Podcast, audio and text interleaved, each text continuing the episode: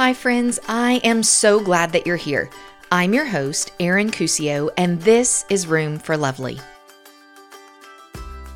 Each week, we'll bring you real conversations with real people where we'll chat about the fun things in life and the hard things in life, remembering that there is room for both. And while not all of life is lovely, there is room for loveliness in every single season. When I was a little girl, our family's heritage ran strong. Everyday memories of simple things that were woven through the fabric of who we were becoming. But it wasn't until I was older that I really got it. When I was just out of high school, I spent a summer at a college in Nova Scotia, where many of my ancestors were from. I walked the cemetery across from our campus and saw familiar names on tombstones thousands of miles away from my home. I walked the ground of a historical site that was instrumental in the legacy of my ancestors and found myself suddenly much more emotionally invested in the history of my family. Seeing it, experiencing it, hearing the stories, it all changed things. My guest today is Svetka Popov. Svetka moved with her family to the States when she was just a little girl in search of religious freedom. Many parts of her story were left behind in the USSR. But as an adult, something happened that changed everything. And Svetka began uncovering a beautiful and brutal legacy of generations before. This is Svetka's story. Welcome, Svetka. Thank you so much for being here. I am really excited to get to talk to you. You and I have been online friends for quite some time um, via some mutual connections and things. And I'm just really excited to dive into your stor- story. Before we start, would you take a moment and just tell us a little bit about your day to day life, who you are, and what you do? First of all, Erin, thank you so much for having me. It's an honor to be on here. I am an entrepreneur. I am a mom, a wife. Um, so my day is kind of different. I also am a podcaster. I'm in the middle of writing a book right now. So my life looks a little bit different than it did a couple years ago. Um, uh, we run a business remotely right now. So um, yeah, that's a little bit, little gist of who I am. Yes, always busy though, it sounds. Mm-hmm. Yeah, absolutely. Well, you mentioned a lot about an inciting incident in your life, and I want to dig into that in just a moment. But the whole story kind of revolves around your family and your family's history. And I would love if for just a moment you would tell us a little bit about what you knew of your family's history before the inciting incident. And then we can kind of dig into how that inciting incident changed what you knew about your family's history. Yeah. Well, I mean, growing up, like most of us, we hear our grandparents share stories about their lives or their past, you know, and I think as a kid, it doesn't resonate with you as much as it does when you're an adult and you have your own kids and you you have a very different perspective on life. So I knew that my grandmother went through starvation period. I knew that she was persecuted for her faith. Um, I remember my grandmother would literally take crumbs off the table and eat them. Like, and to me, that was really weird, especially when we were in the states. Like, we have bread. Like, you don't need to eat the crumbs off the table. So there was a there was a lot of things that um, were kind of obvious, and she shared some of that with us. But I think it's just more of like not really paying attention and not really uh, understanding the significance of what they've been through. And same thing for my mom. I knew that they were raised in an underground church, like they couldn't openly have their faith uh, or, or get gathered together. So they had to do it underground in very creative ways. One of the reasons that my family moved to the States was for religious freedoms. So for me, I knew that I was one of the lucky ones to live in this country where we have liberties that are not in a lot of places in this world, even today, especially not the way they were in communist USSR. For me, I knew some of these parts, but I feel like I didn't really understand them or I didn't, it never really sunk in because there was no contrast to compare it with until I learned so much more. Yes, yes. So, just to clarify for everyone, your family was from what part of the world? So, I was born in Taganrog, Russia, which, um, and then my family actually moved to Ukraine. So, I lived in both in Russia and in Ukraine. And my grandmother also was born in Ukraine, and then she lived in Russia. Her family moved during the starvation period where um, the whole, you know, the Ukraine, everybody was like starved. So they moved to the city of Taganrog to have a better opportunity for survival. So, how old were you when you guys moved to the States?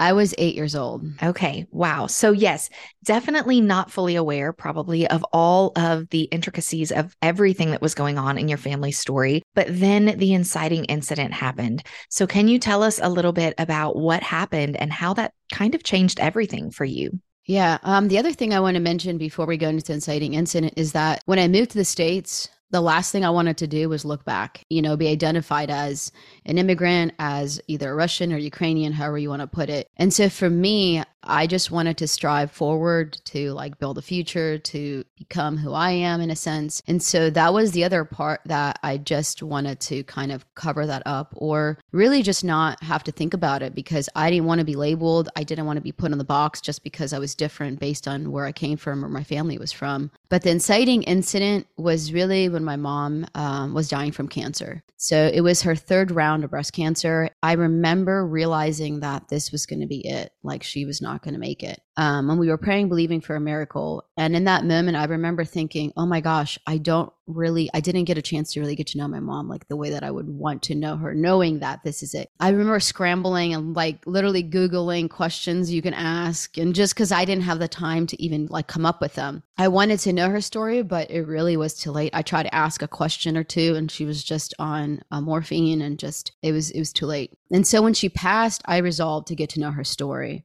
But to get to know her story, I had to learn my grandmother's story. And to get to know that, I had to understand it in the context of history, which is the communists of USSR and what it was like for them to live in a place where their values and their beliefs were completely illegal. They were counterculture. And it's something that you were mocked uh, for and uh, you were persecuted for to the highest extent in my grandmother's time, it was death or a gulag where you were sent off and not allowed to be part of the society. So, in digging into your family's history and the historical context of everything, what for you, in kind of floating along with some surface level knowledge of your family story, what really was the most awakening knowledge that you gained out of digging in?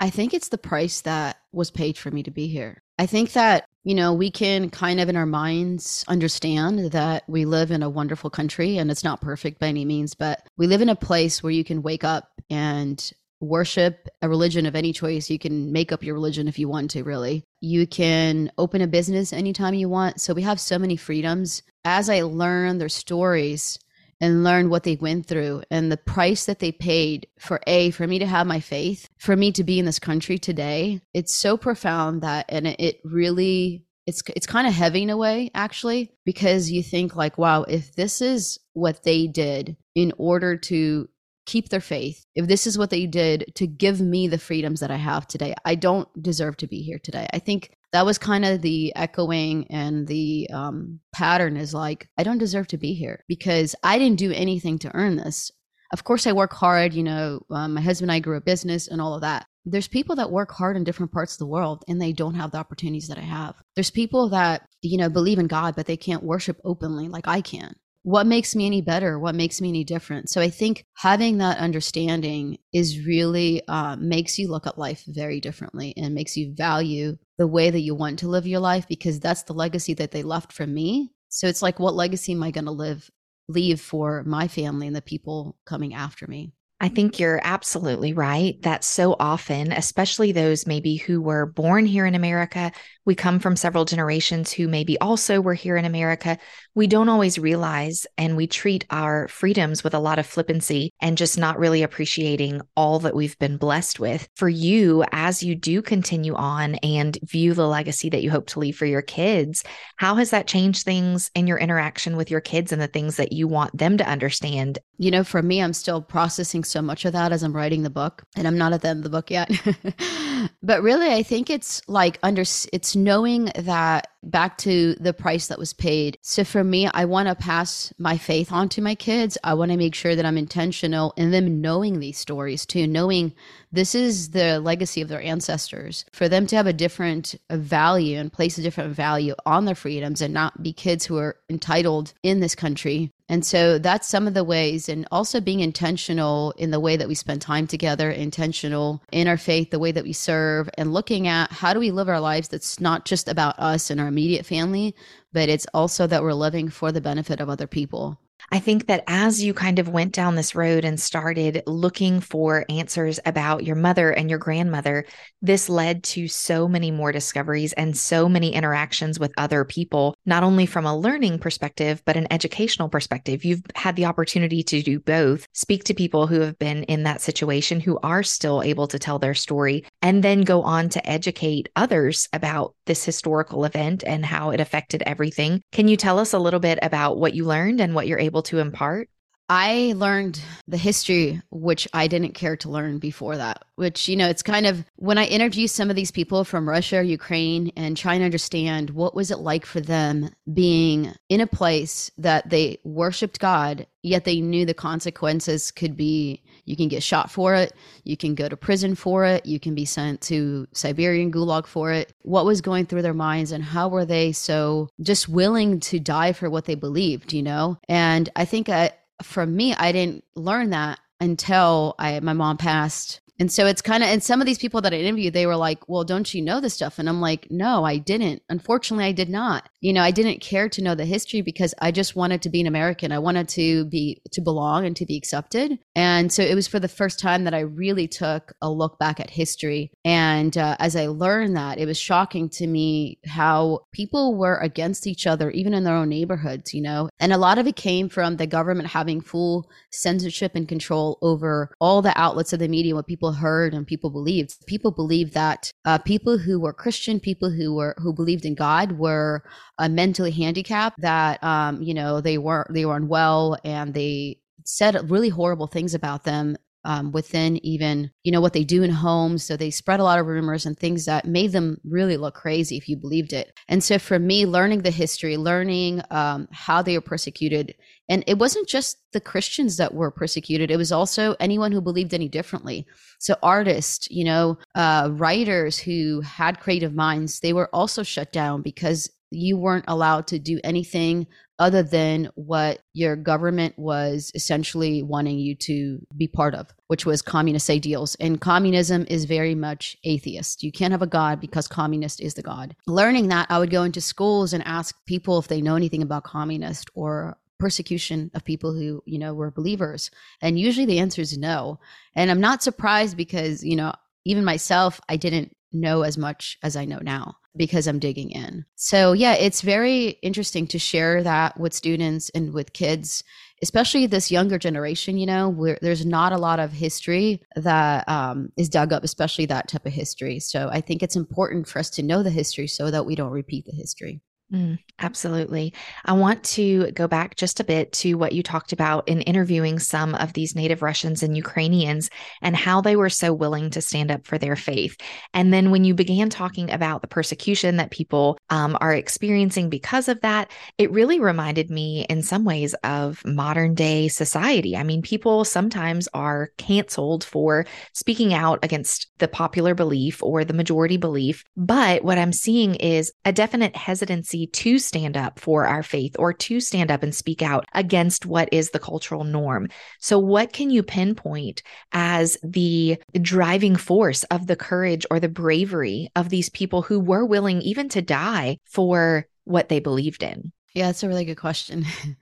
well, uh, there's multiple factors. I feel like I, that was one of the things that I really wanted to know. Like, would I have the courage if someone knocked on my door and said, You're arrested for your faith? And unless you deny your faith um, and become what we want you to become, you will not go home and we're going to send you to a re-educational camp in you know somewhere like overseas or whatever. Like for them it was siberia. Would i be strong enough to believe that? And i think when i asked them those questions it was you know they said that there was no choice. Like you couldn't be you had to be black and white.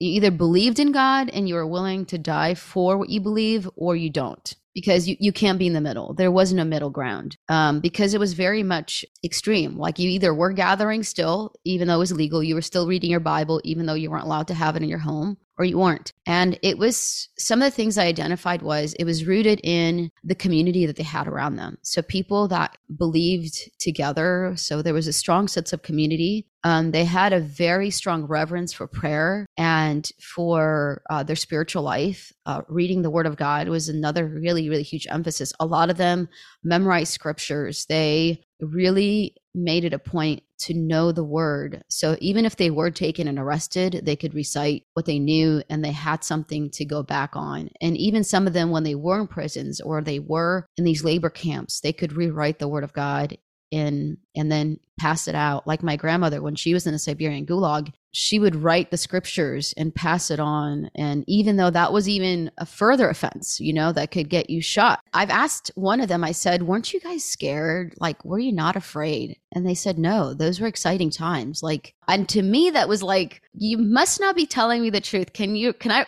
can I repeat the question again? Were you scared? Was it, you know, and they said, no, you don't understand. Like for us, it actually the church grew all the more because there was persecution because it sifted out all the people who were kind of unsure or weren't willing to stand. So the people that were they were willing to go as far as death for their faith. That is an incredible legacy um, of so many people and that whole discovery for you has kind of launched a very different path that I don't know if you envisioned yourself taking before, but you now have a podcast um, called The Ones Who Dared, where you interview people who have brave and courageous stories. How has that been um, an avenue of importance for you in telling other people's stories?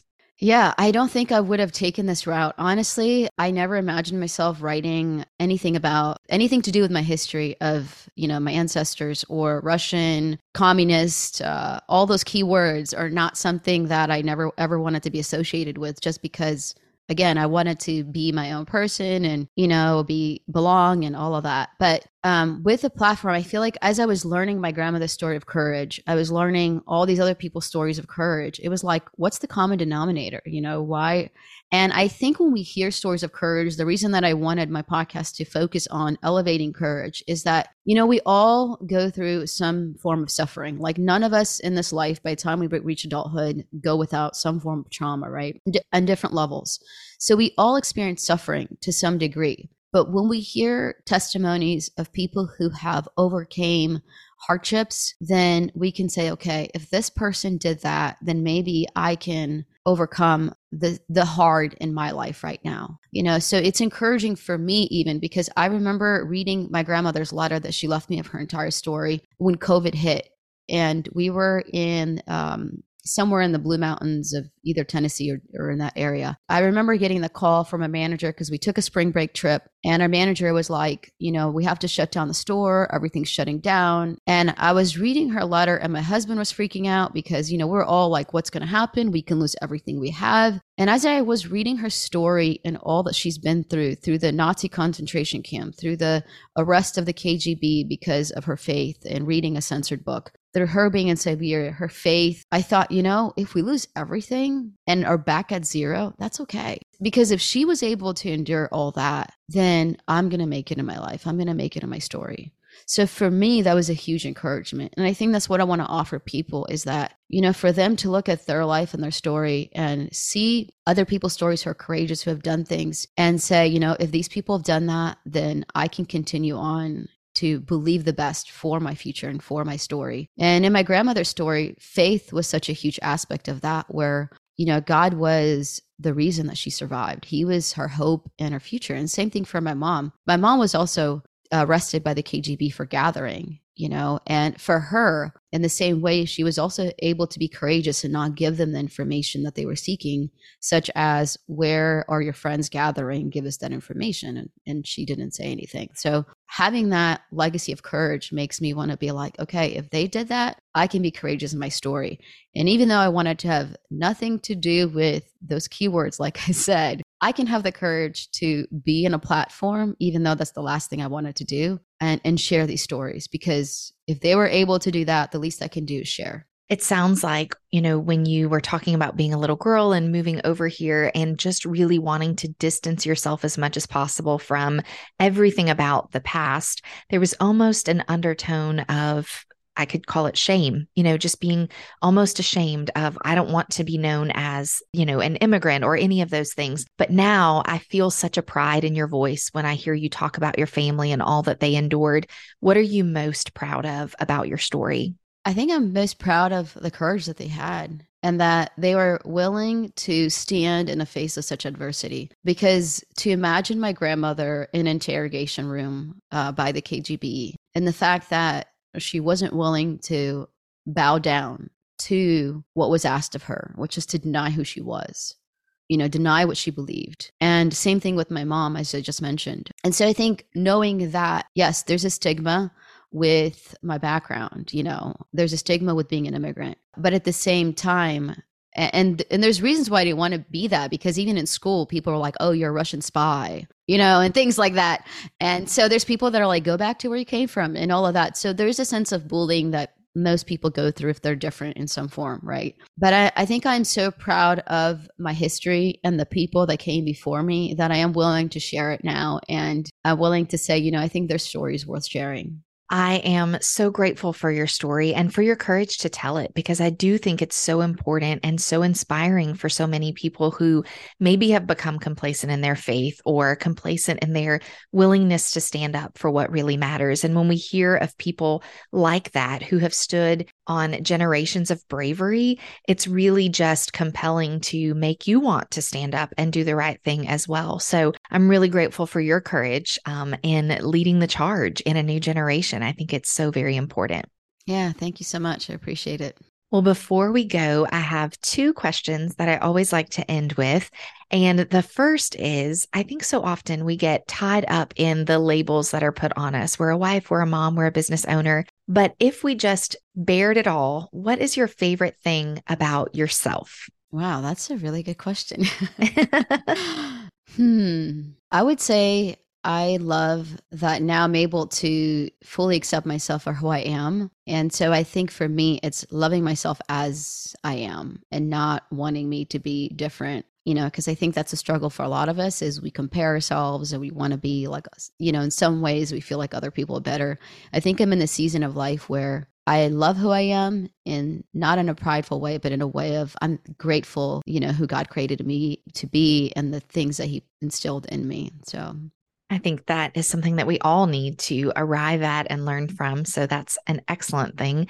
The second one is tell me something good um, in your life right now, big or small. What's good? A lot of things. I'm like, I'm so, I'm grateful for so much. I'm grateful for the community that I have around me. I think that's a really huge thing. You know, I have a lot of people who are supporting me on this journey of growing and uh, stepping into you know this new territory. And uh, so yeah i think i'm really thankful for a really supportive faith community of people who pray for me when i need that who encourage me when i feel down because you know not every day is a high day right? We have highs and lows.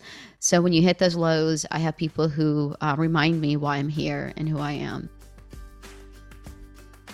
Well friend i am so glad you made it here today. Thank you for listening and being part of the room for lovely community if you enjoyed today's episode, I would be honored if you took a few moments to leave a rating or review or share the link with a friend. This helps others to find their way here, and it means more to me than you could ever know. This week, my conversation with Svetka inspired me to continue to create a posture of gratitude. We are blessed with so many freedoms here in this country, and our lives are easy in comparison to so many around the world.